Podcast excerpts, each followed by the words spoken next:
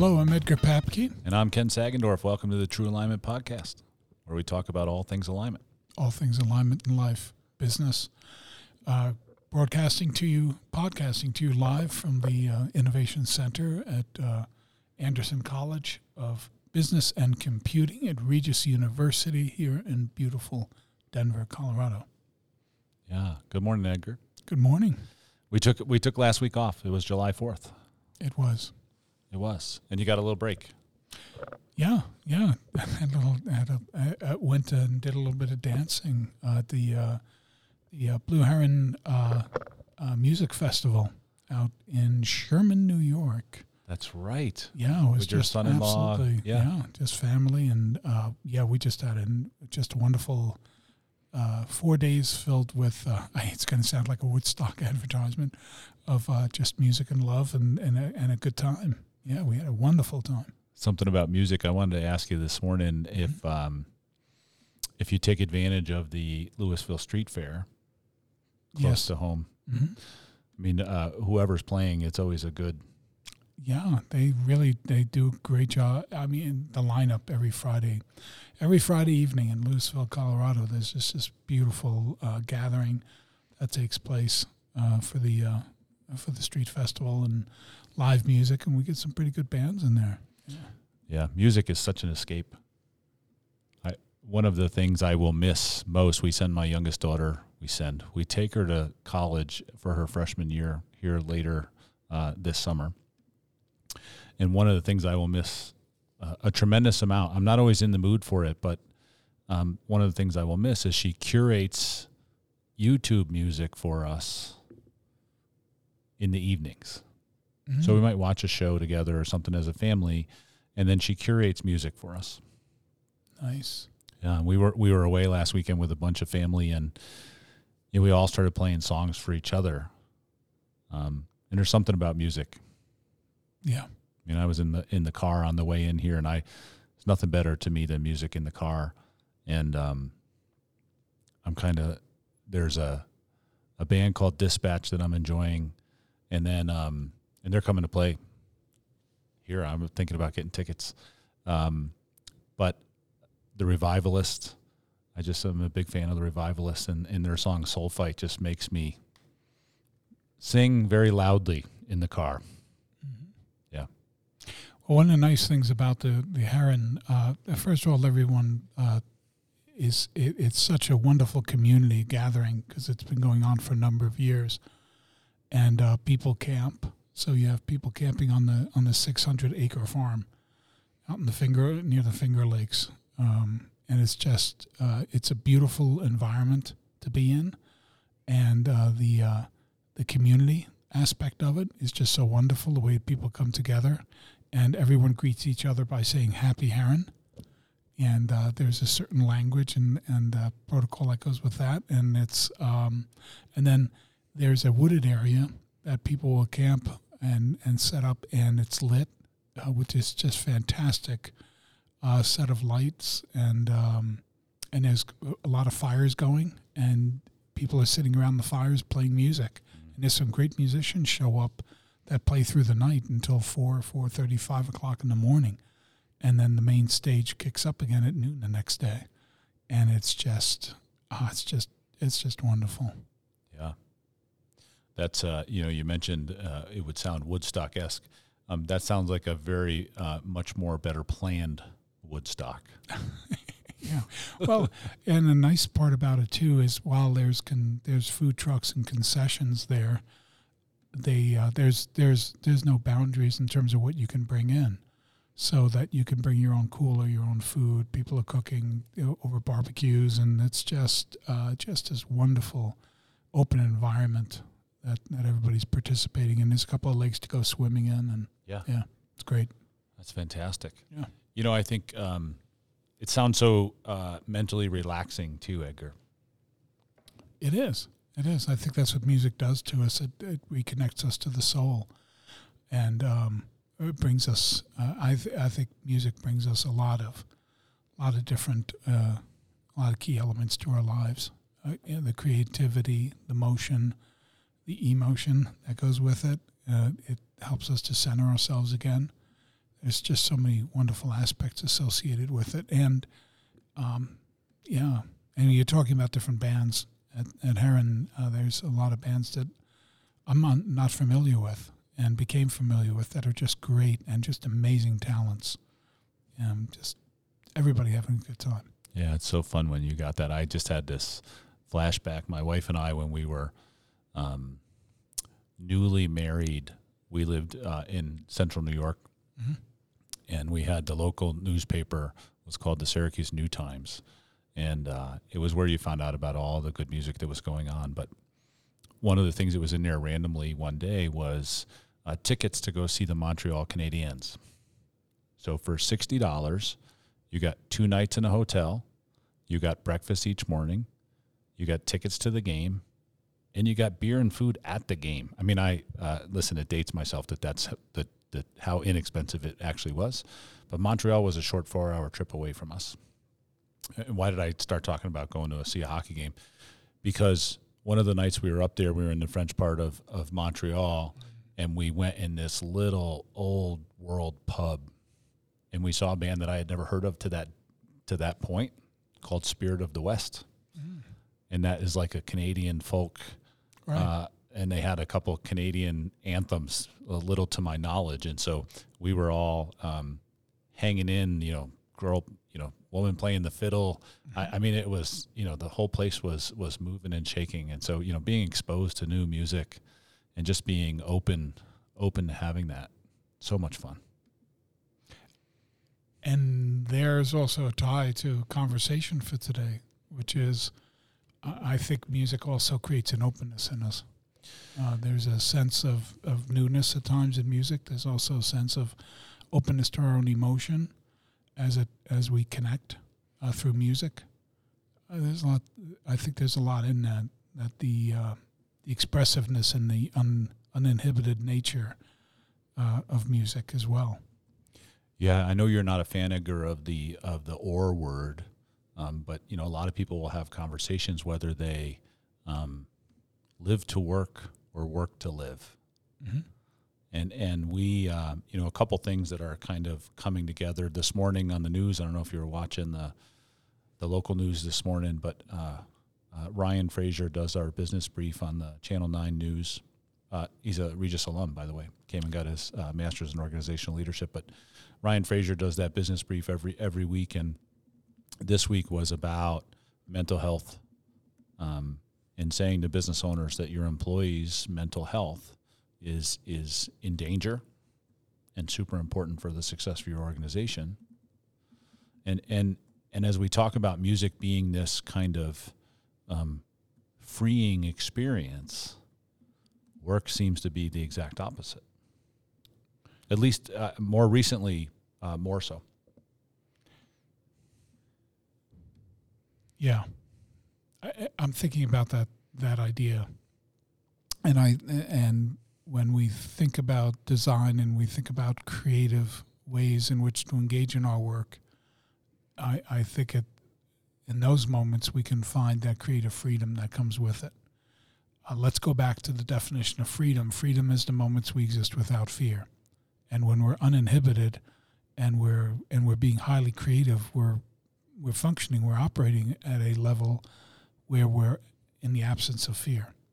And that allows us to be that creative. And I think that you've just hit on something because in the workplace in of itself, in so many instances, uh, the the the context and the constraints are, are fear driven as they are throughout you know different aspects of our lives.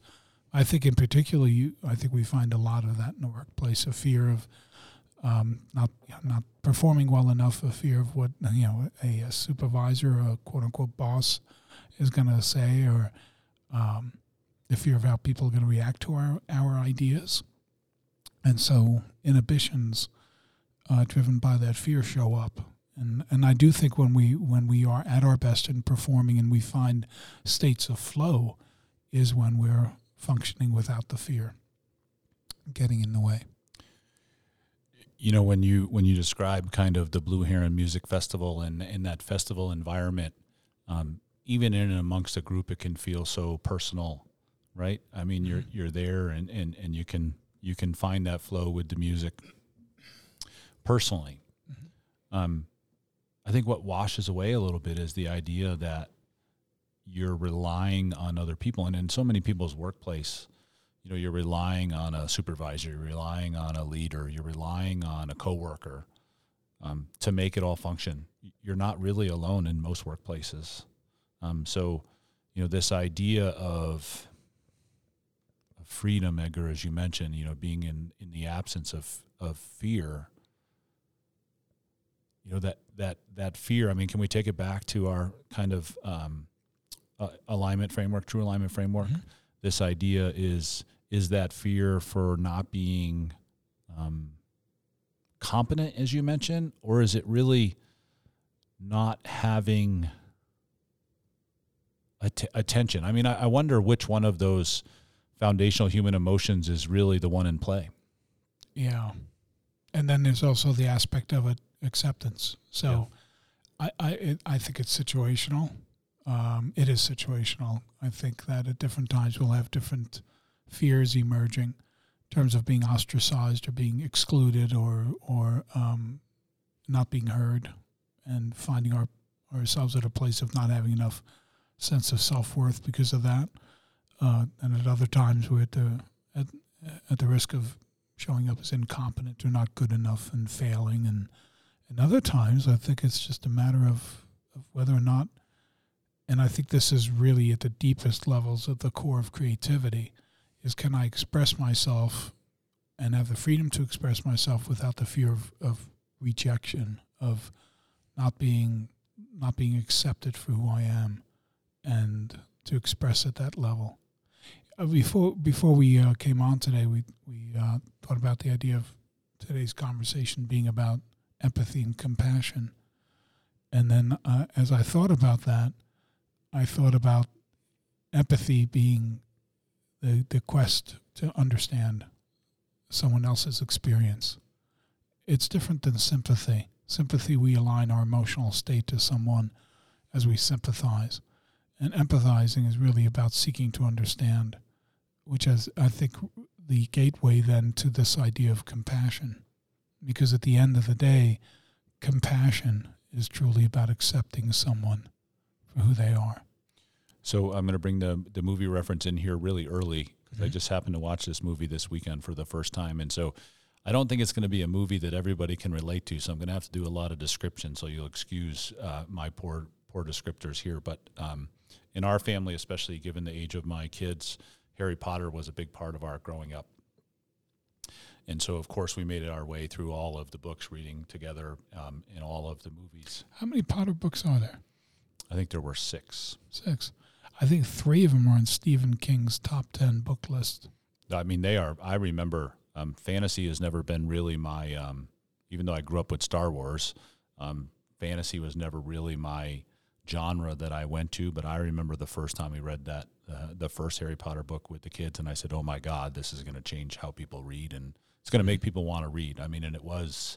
You know, we couldn't wait to get the next book um, and read it out loud with our kids, but you know, they after the movie's end and and the writer kind of stepped away. Um, know, the draw of Hollywood and, and coming back and putting out more films, I think just just just made its way back. And there's a Fantastic Beast trilogy um, that is a continuation, uh, kind of side story uh, of the background stories. Um, it's kind of Star Wars esque. It's the prequels of Harry Potter.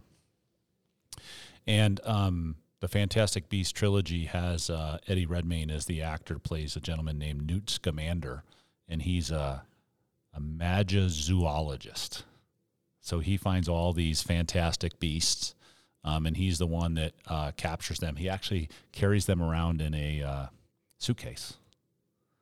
You know, sometimes he's protecting them, sometimes he's letting them out and um, managing them, uh, etc. But and so he, here's the description, and here's why I bring up this movie reference. I'm thinking to myself, yeah, okay, now now we can start talking about baggage too while we're at it. Okay. well, I, you know, one of the things you said to me, Edgar, that brings this this movie to mind was this idea of being the authentic self.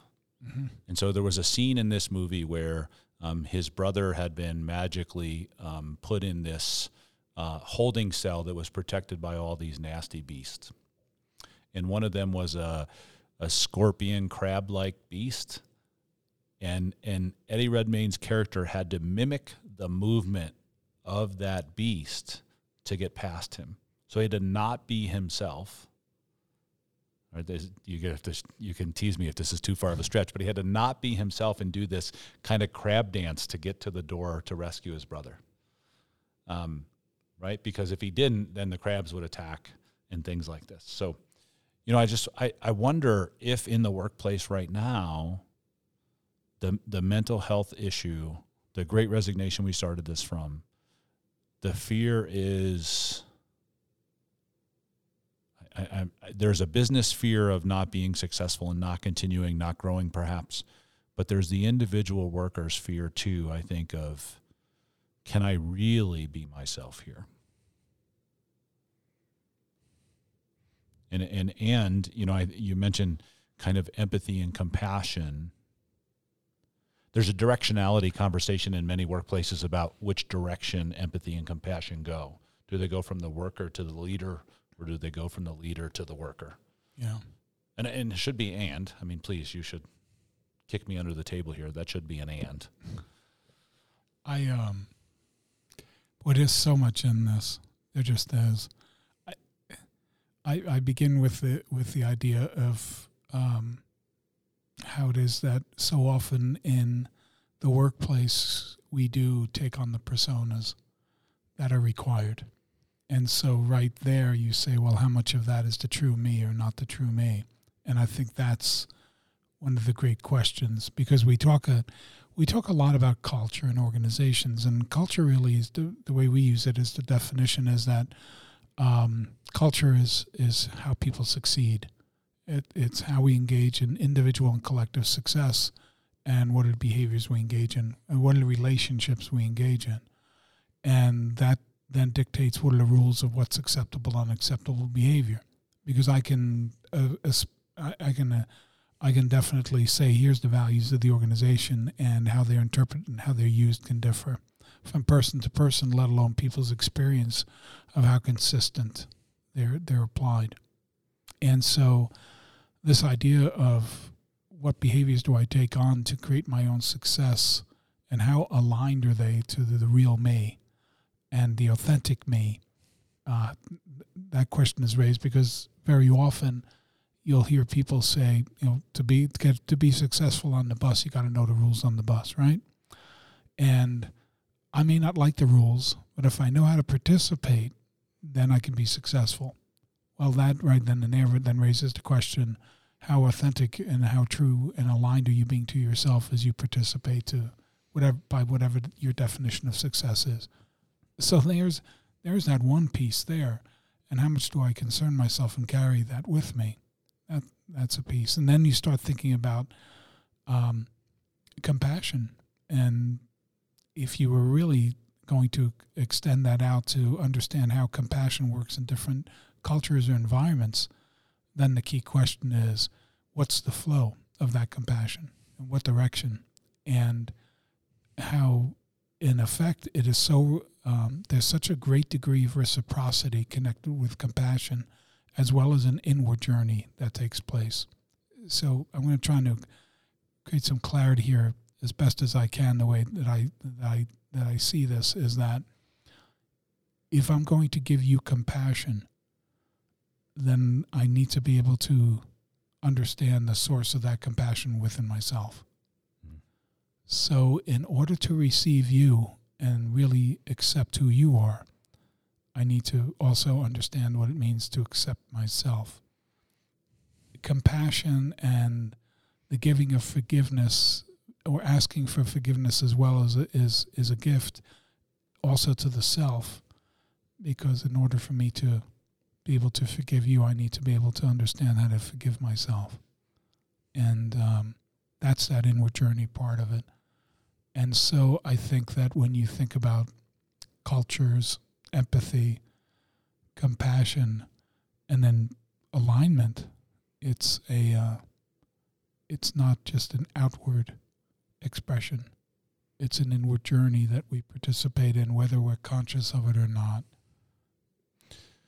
we, um, you know, my experience with that, Edgar, uh, with with a handful of leaders is there's often an amount of insecurity of those unwilling to have that internal understanding and Mhm. compassion for self.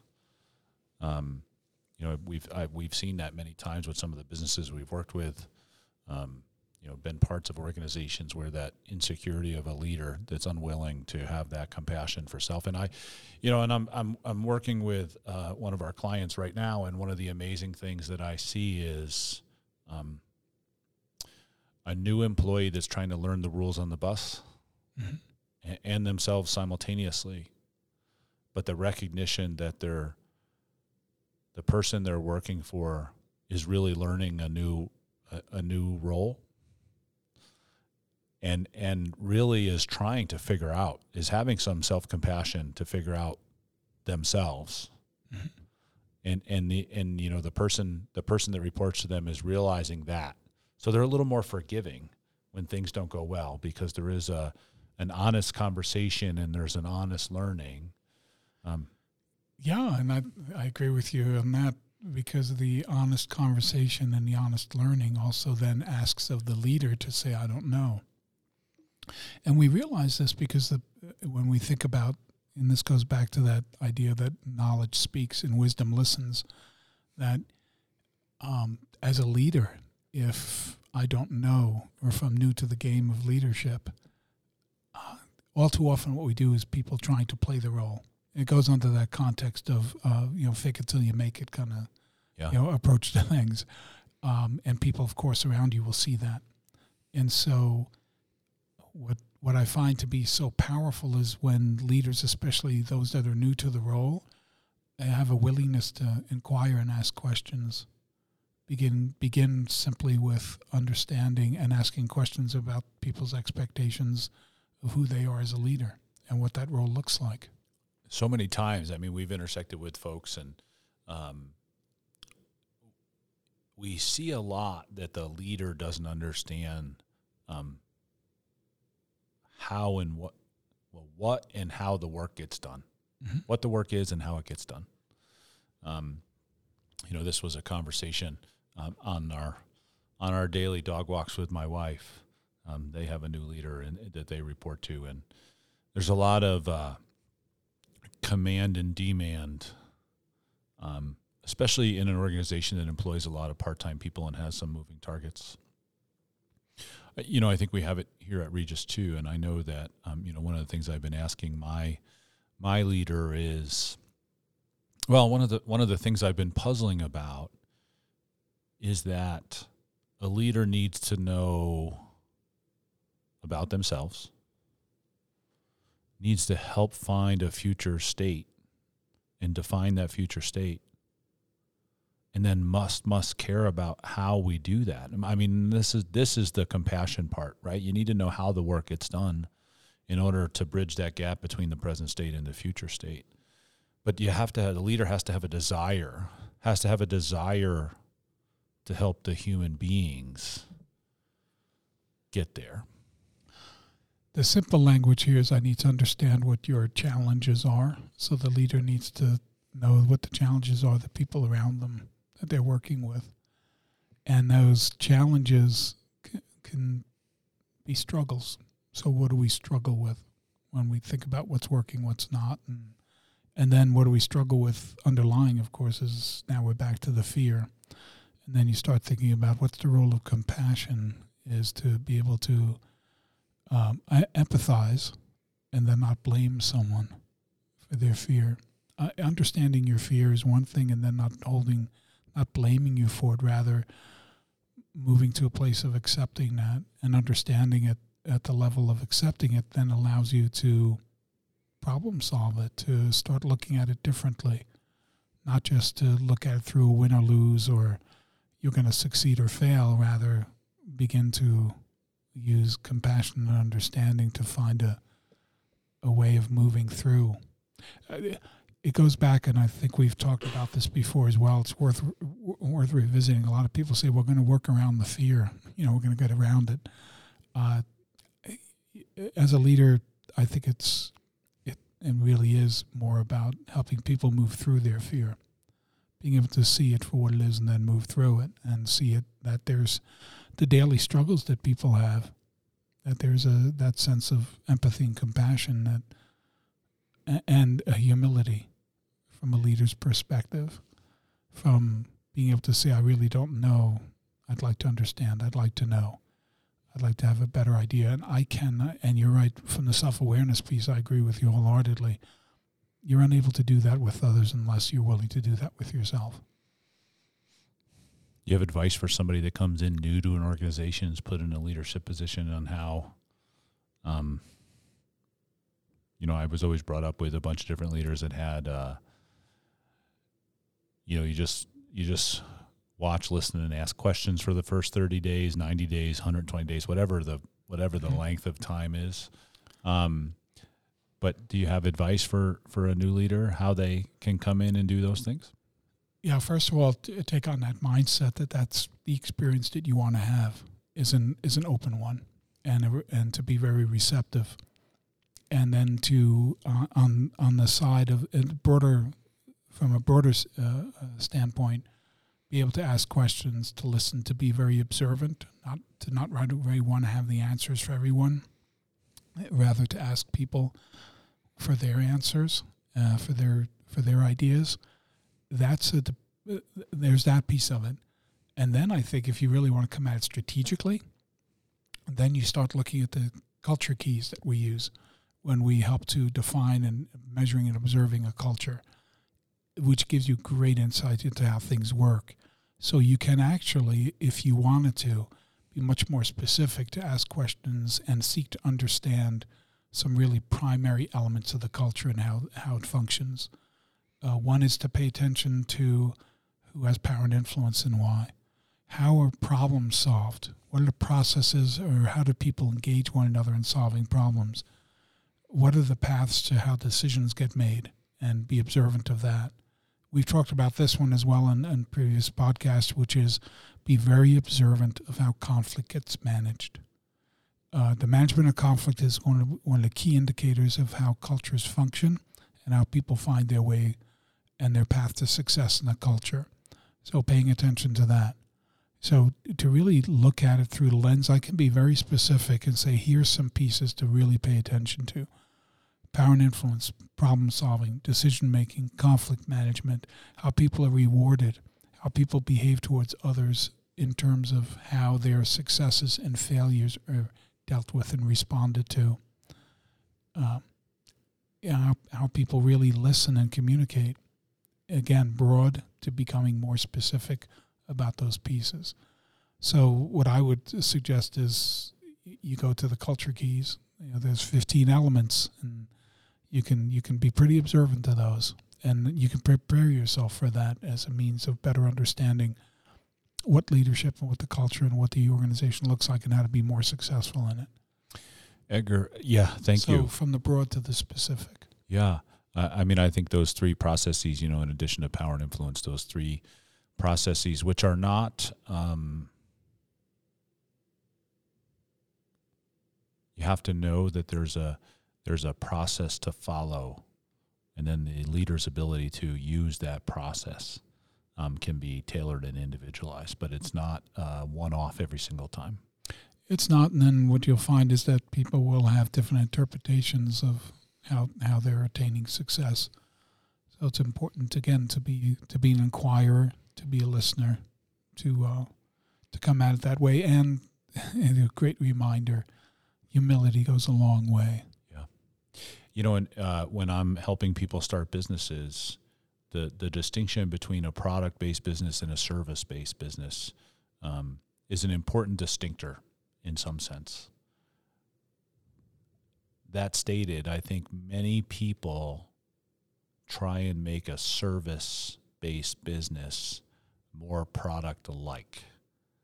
Right? We look for efficiencies. We look for uh, standardization and and that's why I brought up that point that even when you have those processes, it's not a it's not I've I've stamped you like the old foundry version of problem solved, right? I mean, because because there's nuance and complexity in, in in how you apply that process still. Um, can I mean, and this is one of those things where I see so many service based businesses that lean towards a, a manufacturing um, treat everybody the same. Mm-hmm. This goes back to the earlier conversation. I mean, who am I if I am treated identically to the person next to me? Um, is that a vestige of just kind of older manufacturing based business? What I mean, how do we do this in a service based business? I, I, there's, it's probably. Uh, I'm going to say there's a, there's several influencers to that. One is scientific management, going all the way back to Taylorism. How do you take the human error, you know, out of out of the uh, equation? And um, how do you standardize to the point where everything is so predictable in terms of the performance outcomes we're going to get? And you apply that thinking in a manufacturing context and then you apply it in an engineering context and next thing you know you're applying it in a in different forms of service right? And um, yeah it's so much so much of that is that we yearn for that predictability of success and and i think I, I you want to peel away at it a lot of this is because we don't uh, we don't we talk a pretty good game of letting people fail and fail fast and let's move on. And our reality is is is uh, all too often we find ourselves stuck in this game of of uh, of blame and, and failure focus where we where we focus on the things that are going wrong or not going well enough and or seeing that uh, failure is a way of learning just like you know life. And then to show some compassion to people when they don't succeed. Yeah, it's interesting you say that. When I came to work here in in this business school, I had a, a handful of questions, and, and one of them, very bluntly, for my bo- for my who was going to be my new boss was, um, how do you feel about failure? Right. I mean, and that was a. I wanted to watch. I wanted to watch him answer. Uh-huh. Right. I wanted to see if he recoiled um, you know, because his words were right. You know, failure is just part of the process. Yeah. Um, but saying that and meaning it are, are are really two different things. I wonder if data data has exacerbated this desire for standardization. Right. I mean, to, you know, take the human error out of this. Is, you know, we have data. I, I was just having this conversation with with my boss last week. Um, she had sent me some data, and she said that should make it easy to make a decision. And I was like, oh, actually, I think that complicates the decision because now I have to be so close between, you know, do I make a certain decision at the number 45? I'm refining the line. Or at 50? like, I don't, you know, I mean, this is the, um, I just think it got way more complicated. You know, when I have a lot and a little, uh, the decisions become really easy. Yeah, and this is it's fascinating to me where AI is going, right? Artificial intelligence moving in that direction beyond robotics and everything and, and connecting it to human emotion. And what are we trying to do is is build constructs around human emotion in a way of, of, of in a way trying to simplify it to a degree of predictability. That, yeah, there's a just not gonna happen. There, we're always gonna. The reason that we're learning to love outliers as much as we are um, other than a great book by Malcolm Gladwell. Yeah, great, great book. Yes, we're learning to love outliers is because that's real life. Yeah. That's the way things work, and uh, much like suddenness and, and how things happen gradually until they appear suddenly. Right? It's we uh, we we gravitate very naturally. And coming back to your question about um, establishing predictability in, in service environments. Um, we, we gravitate towards that because we love the predictability, we love the security. What it does is it allows us to um, navigate fear. And what uh, and what we have to be able to do is understand that all of those um, variables that exist in the world around us aren't going to go away. They're not.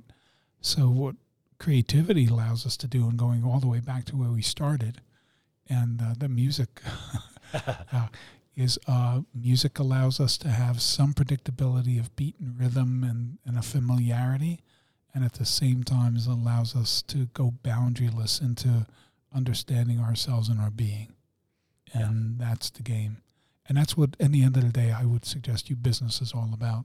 It is. It is the ever uh, uh, the um, the ongoing desire of us to want to explore what's possible in the world around us and innovate. That's what it's about. You know, I'm so I'm so simple minded, Edgar. Um, here's here's the image that comes flying into my head about a business. Only person in this room was simpler. The simplest one is me. But go ahead. so far from that. The um, the vision that comes into my head is kind of like a human kite, right? We're we're all holding hands and the wind is blowing. And and you know, we can say just hold on. But the reality is there's all of these things coming at each part of that human chain in a business. And if you pull too tight, the kite f- crashes. Yeah, I you know I'm just uh, we we we we know this. We we've uh, the business the the the big heads that study business have written about this uh, about the importance of the of the human. Um, we have tomes and tomes of of writings and studies on leadership. Um, you know, I think this is the again this is the elegant simplicity of the true alignment framework. Because because you are you know what's missing in in much that's written about business is the connection right? I mean in the true alignment framework starts from the customer and the brand and builds into the culture and the leader but it puts that chain together to realize when one is when one is up and the other one's down how much the business is going to struggle so yep. And then we're back to every misalignment is an opportunity. There it is. yeah Mhm, To explore. All right. thanks for the conversation today Yeah, we're out of time. Thank you very much for the conversation. Yeah. Uh, Jim, what what music is uh, exciting you right now? Uh, actually, I just had one. Um, let's see if I can find it fast enough. It was uh, Manu. I'm gonna butcher this name. Manu Diabongo. And it was uh, the title of the song was "Groovy Flute." Huh. Yeah. That's kind of what I'm getting into this week. Very cool. Very very cool. I- Yeah. my my daughter has turned me on to Spotify, and they you know they're loading they're loading new bands that I d- I'm unaware of into the playlist, and I so appreciate the, just the exposure. Yeah, I think that's the best part about Spotify and some of those apps is like, you know, the creating the radios based around the the songs and the artists that you like so much. Like just fills you in on people you've never even heard of. Yeah. Like I never would have found this group probably. Or the skinny, but you know, we got lucky with that one. Shout out Nick uh, Nick Smarto uh, played with Don on the Buffalo and uh, up on the main stage at the Heron, which was just so exciting. He's such a great player. Yeah, I'm So- super jealous. I uh, really wish we would have got to go out there with you guys. Yeah, it was great. Alrighty then. Uh, our best to, to everyone out there. As always, questions, thoughts, comments, anything at all are welcome. Info at truealignment.com, or you can just go ahead and reach out to us directly through contact information as you can find it. And um, Ken, any Yeah. parting words? No, um, thank you to the audience, the global audience, for uh, listening to the podcast. We're so enjoying this. This was episode 29. Um, I had visions this this weekend about um, what it's going to mean to put 52 episodes in a, a year's worth of episodes, and we're more than halfway there. Oh, good one. Yeah. Well, thank you, Ken. Yeah, I'm Ken Sagendorf. Thank you, Jim. I'm Edgar Papke. Thank you guys. See you next time around. The True Alignment Podcast.